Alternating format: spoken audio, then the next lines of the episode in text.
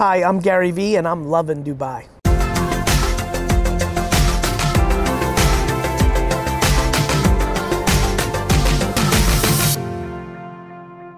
Conviction, empathy, and work ethic. This is a tough question. You know, there's always there's always an extreme circumstance, right? Just so much adversity that in the short term, I think there are excuses to stay into a job that you don't love, right? The, the reality is, is that you may have bills to pay. You might have had, your spouse may pass away. I mean, that's a, a terrible thing and you have to, you have to keep that job. But in the long term, sustained staying in a job that you don't love is always the wrong formula.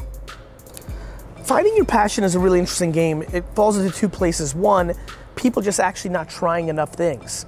You know, did you try to code? Did you try to cook?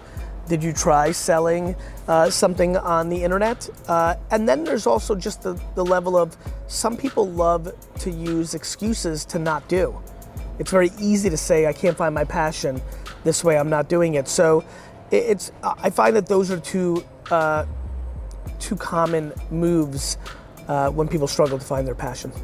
I, um, I love my downtime. You know, uh, you know when I'm not working my professional career, like spending time with my family. Uh, I'm an enormous uh, American football fan, so the New York Jets take up a lot of my downtime. Um, on vacations, I get to think. You know, I take a step back. I get to be thoughtful. So I'm a pretty big fan of downtime. You know, it's interesting. It's a very interesting time for this question because obviously Instagram is still a very main focus, but TikTok has taken up a lot of my time over the last, you know, 60 days, and I, am seeing extreme growth on that platform. I struggle reading, so I don't read either well. But if I had to choose, now that I know how you like to roll, uh, I would choose newspapers. Uh, Randy the Macho Man Savage, my favorite wrestler, who I unfortunately never got to meet. Uh, and then the real, you know, uh, it may be a cop out answer, but it's my true answer. I unfortunately really didn't know either of my grandfathers, and so I would, would love to have them there as well.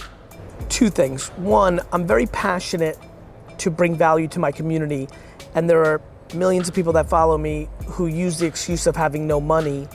And by showing them that I can buy something for a dollar and sell it for 29 and do that a thousand times and you start building a base has been really rewarding.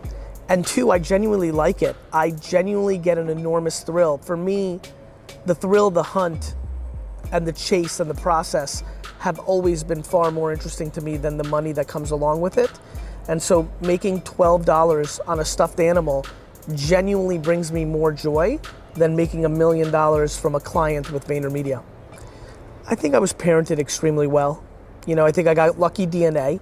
So I think I have that in me but I'm uh, I I got parented well, and I've I very I'm very blessed with good perspective. I'm uh, I'm generally flattered. You know, I appreciate. Even when you said before as we were sitting down, we all are right fans. Like, feels nice. Like, I don't I don't know how I, I don't.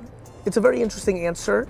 It's a very difficult question to answer because the alternative is so foreign.